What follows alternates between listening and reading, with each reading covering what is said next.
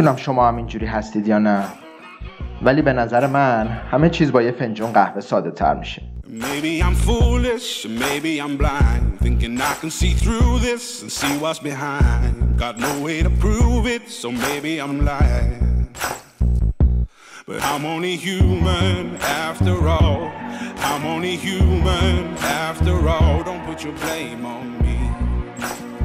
Don't put your blame on me.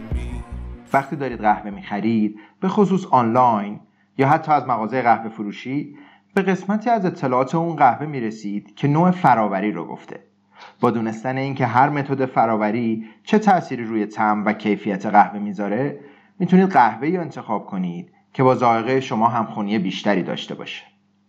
ما سعی کردیم که توی این اپیزود یه سری مطالب جالب و به درد بخور در این رابطه رو با شما به اشتراک بگذاریم. سلام. من فرزاد درستکار هستم و این چهارمین قسمت از پادکست کافی تراپیه که در تیر ماه 1400 ضبط میشه.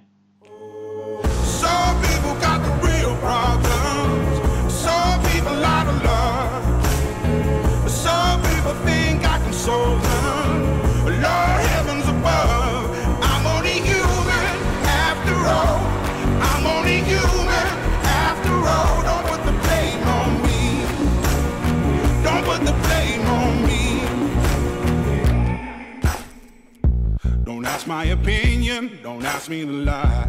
And beg for forgiveness for making you cry. For making you cry. Cause I'm only human after all. I'm only human after all. Don't put your blame on me. Don't put the blame on me. ما تو کافی تراپی در مورد مسائل مختلف مرتبط با قهوه صحبت می‌کنیم همچنین با متخصصین و کارآفرینان این صنعت در ایران گفتگو می‌کنیم. در مورد چیزهایی حرف می‌زنیم که می‌تونه برای پیشرفت در این صنعت بهمون انگیزه و اطلاعات بده. در مورد چیزهایی که فکر می‌کنیم می‌تونه بهمون کمک کنه تا لذت بیشتری از نوشیدن یه فنجون قهوه ببریم. و خلاصه در مورد چیزهایی که باور داریم مهمن و دوست داریم با شما هم به اشتراک بگذاریم.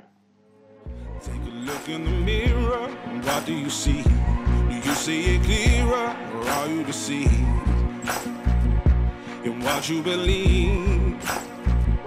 Cause I'm only human after all, and you're only human after all. Don't put the blame on me. Don't put your blame on me. اپیزود امروز در مورد فراوری یا پروسس قهوه است. به شما توصیه می کنم حتما قبل از شنیدن این اپیزود قسمت سوم رو گوش کنید. در اپیزود قبل ما درباره درخت قهوه، کاشت اون، گیلاس قهوه و اینکه چطور برداشت میشه صحبت کردیم. همینطور که قبلا گفتیم دونه ها باید از میوه و لایه های محافظ جدا بشن و فراوری قهوه دقیقا در مورد همین مسئله است. روش های گوناگونی برای فراوری قهوه وجود داره و اینکه از چه روشی استفاده بشه معمولا توسط کشاورزان قهوه و کسانی که امکانات فراوری قهوه رو دارن و بر اساس فاکتورهای محلی تعیین میشه. فاکتورهایی مثل شرایط آب و هوایی دسترسی به آب و هزینه نیروی کار انسانی. همه جای دنیا دسترسی به آب تمیز وجود نداره.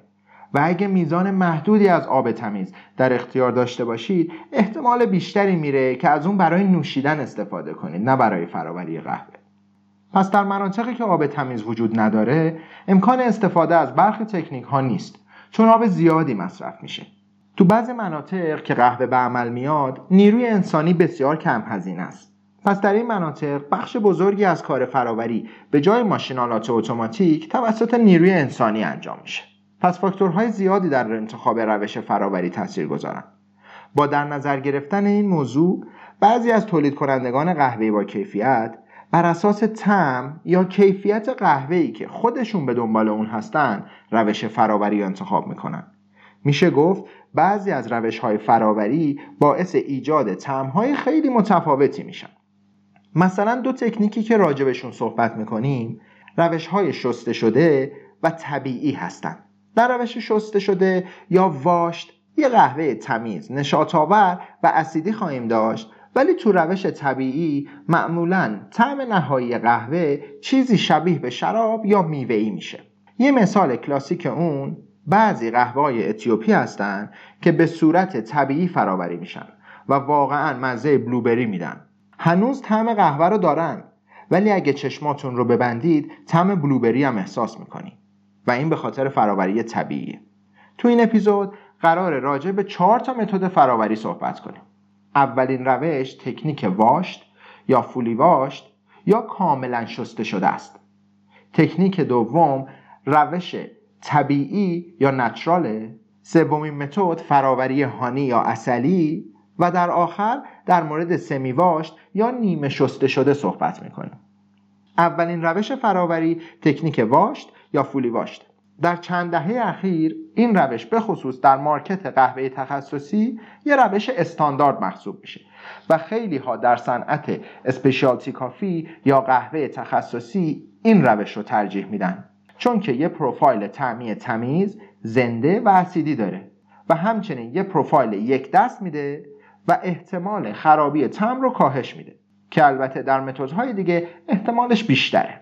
اساسا تو این تکنیک پوسته و لایه ها از هم جدا میشن. پس احتمال کمتری داره که میوه کنار دونه بمونه و باعث خرابی مثل گندیدن یا تخمیر شدن بشه. و به همین خاطره که احتمال خرابی کمتره و به عنوان روش طلایی شناخته میشه. و شما حس واضح و شفافتری از اینکه قهوه چه طعمی میده خواهید داشت. تو بعضی متدهای دیگه قهوه طعم بیشتری از فراوری می‌گیره ولی تو متد واشت یا شسته شده این اتفاق نمیافته و شما حس خالصتری از اینکه اون قهوه خاص عربیکا که تو اون شرایط آب و هوایی خاص به عمل اومده می‌تونه چه مزه‌ای بده می‌گیرید. ببینیم چه اتفاقی تو فرایند واشت میافته. الان گیلاس های قهوه رو که سرت یا جدا شده داریم. تو این مرحله اول گیلاس ها توی یه آسیاب ریخته میشن که به طور مکانیکی پوسته و لایه ها رو جدا می‌کنه. دونه های به دست اومده هنوز توسط یه لایه زخیم و شکری ژله مانند که بهش موسیلاژ میگن پوشیده شده. این لایه هم باید برداشته بشه. و این کار توسط قرار دادن دونه ها تو آب به مدت 12 تا 72 ساعت انجام میشه. یعنی تقریبا سه روز تو آب نگهشون میدارن. و البته این محیط اصلا استریل نیست و میکروب هایی که اونجا هستن شروع به تخمیر می‌کنن و از موسیلاژ تغذیه می‌کنن. وقتی این پروسه تموم شد از آب خارجشون می‌کنن و این بار تو آب تمیز قرارشون میدن و بعد خشکشون می‌کنن. این یکی از مراحل اصلی این روشه که می‌تونه اشتباه انجام بشه. مثلا اگه دونه ها بیشتر از مدت معین تو آب بمونن فرایند تخمیر بیشتر انجام میشه. و باعث به وجود اومدن طعم غیرعادی و نامطلوب میشه.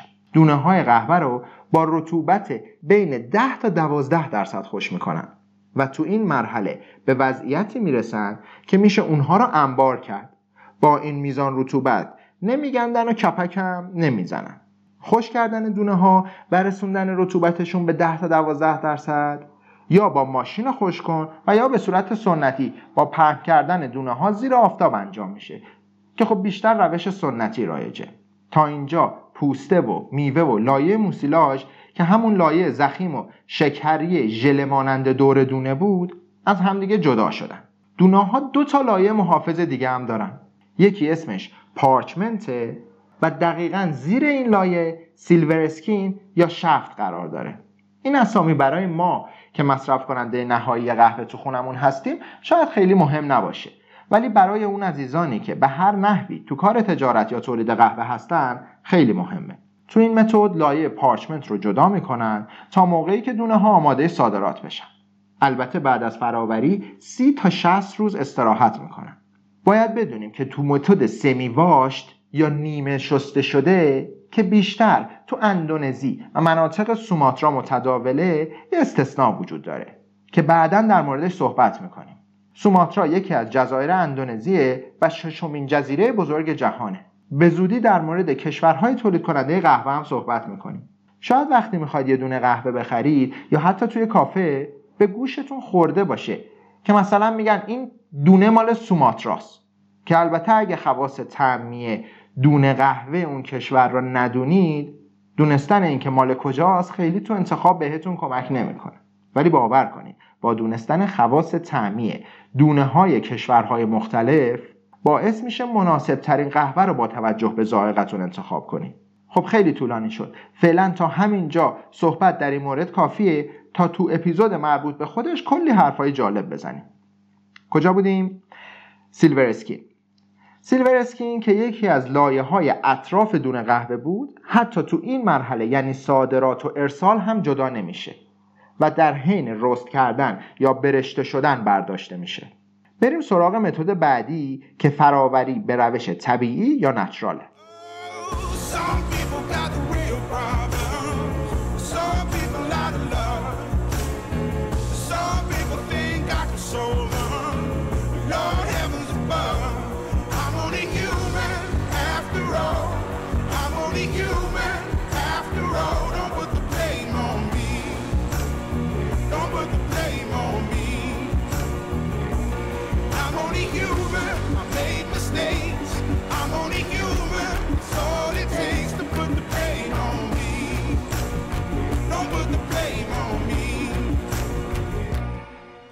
الان که میوه ها چیده و سرد شدن باید میوه از دونه جدا بشه و برخلاف روش واشت که میریزنشون تو آسیاب تو متد نچرال کافی چری ها رو بدون برداشتن هیچ کدوم از لایه های پوسته و میوه همینجوری کامل پهنشون می‌کنن زیر آفتاب تا خوش بشن.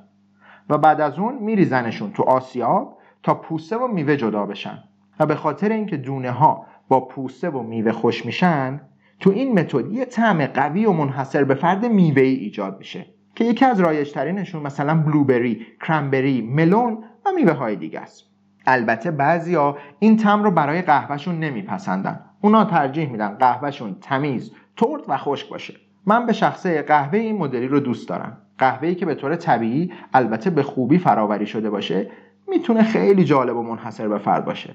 مثلا یکی از قهوه‌هایی که خوردم و واقعا جالب و خوشمزه بود قهوه کلنزو از اتیوپی بود که پروفایل تعمی یا فلیور نوت و یا تعمیاد بلوبری، استخدوس، انگور و مربا می‌داد. ما برای تفکیک طعمها تو صنعت قهوه یه چیزی داریم به نام فلیور ویل یا نمودار دایره‌ای تعمی که به قسمت‌های زیادی تقسیم میشه که یه قسمتش میوه‌ایه بخش میوه‌ای به قسمت‌های اصلی مرکبات، سیب و گلابی، melon ها و انگورها تقسیم میشه که هر کدوم به شاخه‌های ریزتر بخشبندی میشه. چیز بسیار جالبیه و در این مورد حتما توی اپیزود صحبت می‌کنیم. عکسش هم می‌ذارم تو page اینستاگراممون که هست coffee underline therapy podcast. کافی تراپی رو فارسی هم که search کنید پیدا می‌کنید. لینکش رو تو توضیحات همین اپیزود می‌ذارم. برگردیم به متد فراوری طبیعی. مشکل اصلی روش طبیعی یکسان و یک دست نبودنه کشاورزان و کارگران قهوه باید در زمان خوش کردن قهوه خیلی دقت کنن و مرتب دونه های قهوه رو زیر و رو کنن وگرنه قهوه به طور غیر یک نوا خوش میشن و اغلب خود میوه گندیده و خراب میشه که قاعدتا مزه خیلی بدی به قهوه میده. اما جدیداً با تمرکز زیاد روی این متد قهوه های بسیار با کیفیتی تولید میشه که واقعا خوشمزه و منحصر به فرد هستن. روش سوم متد فراوری روش هانی یا اصلی که به روش پالپ نچرال هم بسیار شبیه این روش اخیرا تو کشور کاستاریکا متداول شده و متد پالپ هم از برزیل اومده. هر دوی این متدها یه روش هیبریدن بین متد واشت یا شسته شده و متد طبیعی. اگه دوباره برگردیم به وقتی که کافی چری ها چیده و سرد شدن می‌دونیم که در روش هانی مثل روش شسته شده میوه ها تو آسیاب ریخته میشن تا پوسته و میوه از دونه جدا بشه. و چیزی که میمونه دونه است با همون لایه موسیلاژ. به جای اینکه دوباره بریزنشون تو آب تا موسیلاژ برداشته بشه با همون موسیلاژ روش خشکش می‌کنن. شاید یکم پیچیده شده باشه. روش هانی یه روش فراوری بین متد شسته شده و طبیعیه و یه جورایی بهترین هر دوتا رو گرفته. تعدادی از لایه ها رو حذف می‌کنن پس کنترل بیشتری رو فرایند دارن. در مقایسه با عدم یکسانی که تو فرایند طبیعی وجود داشت با حفظ موسیلاژ حین خوش کردن دونه ها تو این فراوری به یه قهوه با پروفایل تعمی منحصر به فرد می‌رسیم که اغلب شیرین و تا حدودی میوهیه خوبیش اینه که طعم میوهش مثل پروسه طبیعی اونقدر غالب نیست. قهوه که تو این روش به دست میاد جا افتاده تر و با بادی یا تناوری بیشتریه. آخرین متد روشیه که بیشتر تو سوماترا و اندونزی رایجه که تو این فراوری لایه محافظ پارچمنت تا زمانی که دونه قهوه آماده بارگیری میشه روش باقی میمونه. این روش روش wet hull یا semi-washed یا نیمه شسته شده است. یعنی coffee cherry ها رو میریزن تو آسیاب که شسته بشه. و پوسته و میوه جدا بشه. بعد میریزن تو آب که موسیلاژ جدا بشه. بعد پروسه خشک کردن شروع میشه اما این دفعه کاملا خشک نمیشه که رطوبت برسه به 10 تا 12 درصد.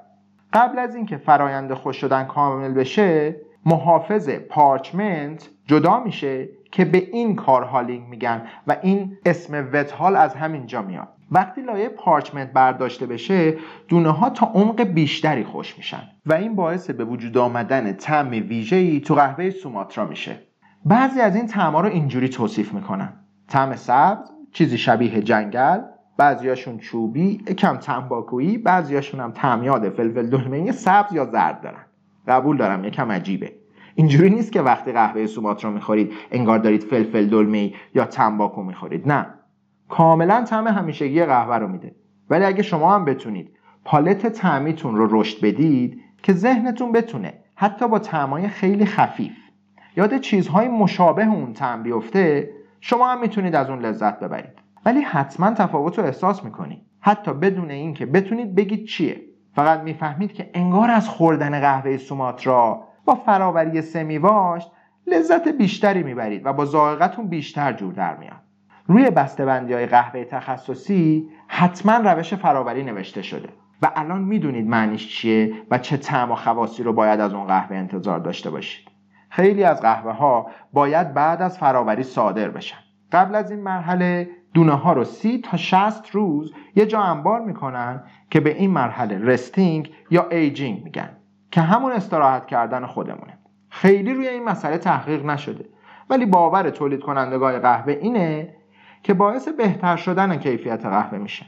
خب بعد از دوره استراحت در روش های فراوری که هنوز لایه پارچمنت روی قهوه است اون رو وارد یا آسیاب خشک می‌کنن و به صورت مکانیک اون لایه رو جدا می‌کنن. بعد دوباره سورت می‌کنن تا دونه های خراب رو جدا کنن. بسته بندیشون می‌کنن که خودش کلی داستان داره. توی بسته بندی بیشتر از گونی استفاده میشه که خب بهش جوتبک هم میگن. یه روش بسته‌بندی سنتیه هنوزم استفاده میشه. علتش هم قیمت پایین و در دسترس بودنشه و روی دونه قهوه هم اثر خاصی نمی‌ذاره. ولی خب ایراد هم دارن کیسه ها چیزی داخلشون نیست که از قهوه در برابر نور و گرما و رطوبت محافظت کنن. که همین باعث شده اخیرا از یه سری گونی با محافظ پلی و یا کیسه های وکیوم استفاده کنن. ارزون ترین روش ارسال قهوه استفاده از کانتینرهای حمل باره حدودا 300 تا گونی 70 کیلویی تو هر کانتینر جا میشه. کانتینرها علاوه بر مدت زمانی که مسیر رو طی می‌کنن وقتی هم می‌رسن به مقصد کلی معطل میشن تا کارهای سخت و زمانبر گمرکی انجام بشه. و تو این مسیر رو با این همه معطلی گرما و رطوبت و هزار تا عامل دیگه روی قهوه تاثیر می‌ذاره. ولی خب کاریش نمیشه کرد. خب فکر کنم تا همینجا در مورد فراوری کافیه. تو مرحله بعدی وقتی قهوه رسید به مقصد باید رست یا برشته بشه که در موردش توی اپیزودهای بعد با هم صحبت می‌کنیم. در آخرم ازتون خواهش می‌کنم که با پیشنهاداتتون ما رو تو تهیه این پادکست یاری کنید. page اینستاگرام ما رو که تازه شروع کرده به فعالیت دنبال کنید. ما سعی می‌کنیم که اطلاعات این page مکملی برای مطالب عنوان شده تو این پادکست باشه و این مجموعه بتونه یه تاثیر مثبتی در روند مصرف قهوه تو کشورمون بذاره. تمام کامنت های شما چه در app های پادگیر و چه در اینستاگرام خونده و پاسخ داده میشه. برای حمایت از ما و اینکه بیشتر شنیده بشیم ما رو به دوستانتون و اونهایی که دوست دارن در مورد قهوه بدونن اونهایی که قصد راه اندازی کسب و کار در این زمینه رو دارن و کلا کسانی که عشق قهوه هستن معرفی کنید. ضمنا اگر خودتون فعالیت جالبی در زمینه قهوه می‌کنید یا شخص خاصی رو می‌شناسید که داستانی برای تعریف کردن داره یا دوست داره خودش و کسب و کارش رو بیشتر معرفی کنه و در گپ و گفت دوستانه و تخصصی ما شرکت کنه از طریق ایمیل با ما در تماس باشید و ما این شرایط رو براتون فراهم می‌کنیم. تمام لینک های ارتباطی رو تو توضیحات پادکست و همچنین تو اینستاگرام ما می‌تونید پیدا کنید.